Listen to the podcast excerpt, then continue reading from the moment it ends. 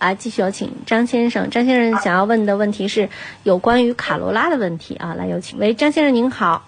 哎，你好。哎，您电话已经接进直播室了，有什么样的问题请讲。呃，今天是呃是阿波罗是是是我是我嗯。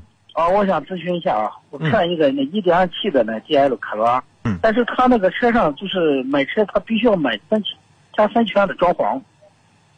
哦，装潢我意思这都是那装潢装就装吧，但是他那个就是有倒车影像，那个 G L，嗯，障碍啊，他有倒车影像没有那个雷达，是那样的。我想有倒车影像没有雷达，嗯。哦，我想装雷达，但是他四 S 店他装后面四个，嗯，前面两个不给装，嗯。我呃，如果这个非要装的话，那两个倒车雷达收我六百八，我感觉这个就太太贵了，我会和那个有必要吗？我新手他是这样的。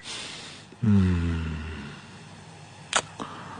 嗯，对于一个新手来说，我我倒是觉得有用，但是你让我对我我去，因为我开车快二十年了，我就我觉得那个东西对我来说没啥用，嗯，就是老司机很快就能适应，就是这个车前面后面大概这个距离，但是对于新手来说的确有用。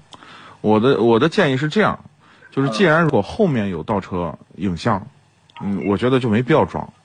前面呢，因为我们有的时候，比如说，呃，距离我们停车啊入位的时候，比如头冲前停车入位的时候，我们可能判断前面的距离有多远。那这个实际上是我们在那个就是考驾照的时候，他不体检的时候有一个深视力，就是深视力什么意思？就是你拿两个眼睛判断这两个物体之间跟你之间的距离，这个叫深视力。所以你如果你你你把这车头的前面的这个位置跟一个墙，你做一个参照物。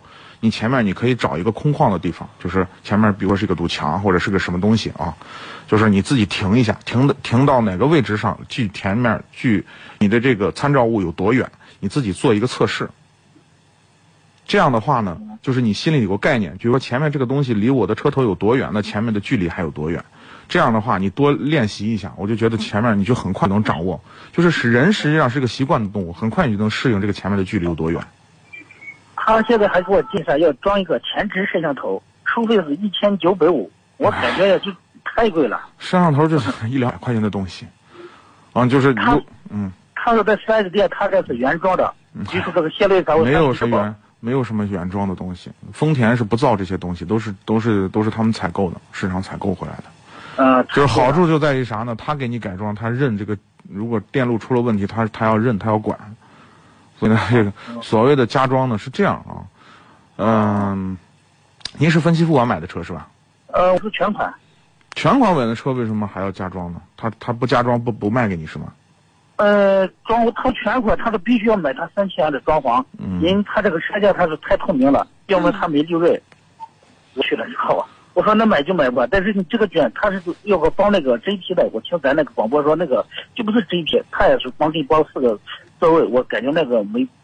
你这样吧，你这样吧啊，就是首先那个摄像头不值钱，我跟你说，市场上的高高清的摄像头也就两三百块钱，了不起了。嗯，他也是这样说的，你到市场买便但是那个没有没有保障。呃，你这样，那你我可以选择不要吗？你选择一些物美价廉的东西，就是不是实实用的东西，附加价值小一点的东西。它有啥？反正要它那个行车记录仪。呃，就是雷达的后面只装四个，要么就是一个摄像头，要么是三千的真皮座椅给你包，就这些，就这些哈。啊，哎，这这这四 S 店真是啊，就是逼的没办法。这个是这样吧，你你你就根据自己的自己的这个需要选择吧。相对来说呢，选择一些附加价值低一点的东西，你是不是得到的更实惠点？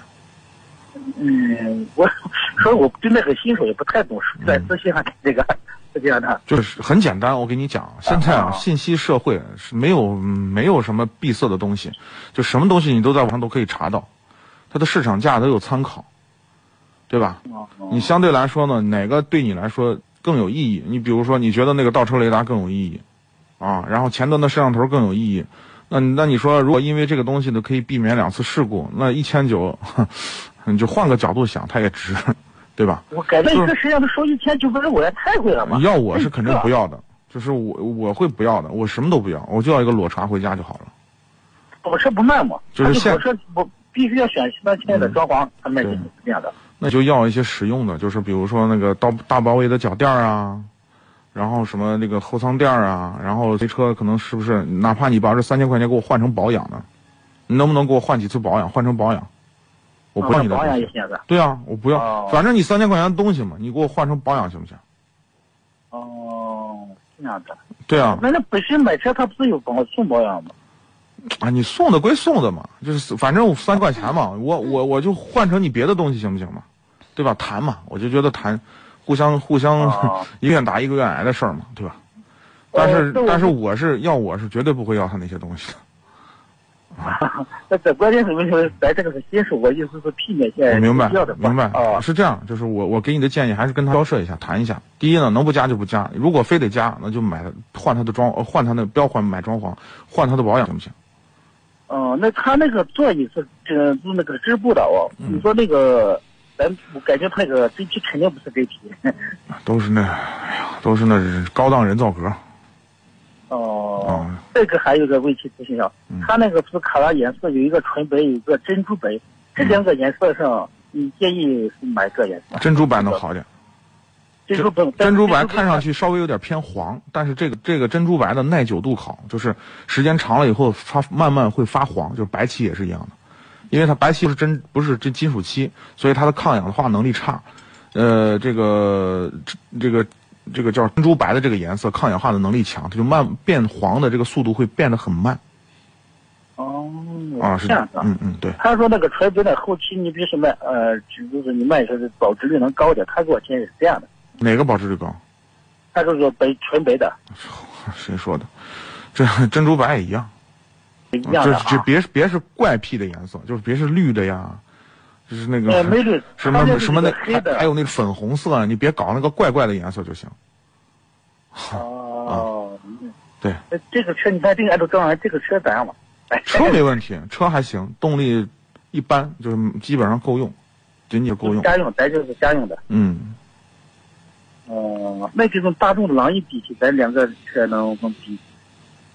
朗逸呢，就是德系车的这种感觉，就是相对来说开起来厚重一点，其实没啥，没啥。嗯，也没啥，这两个车都可以。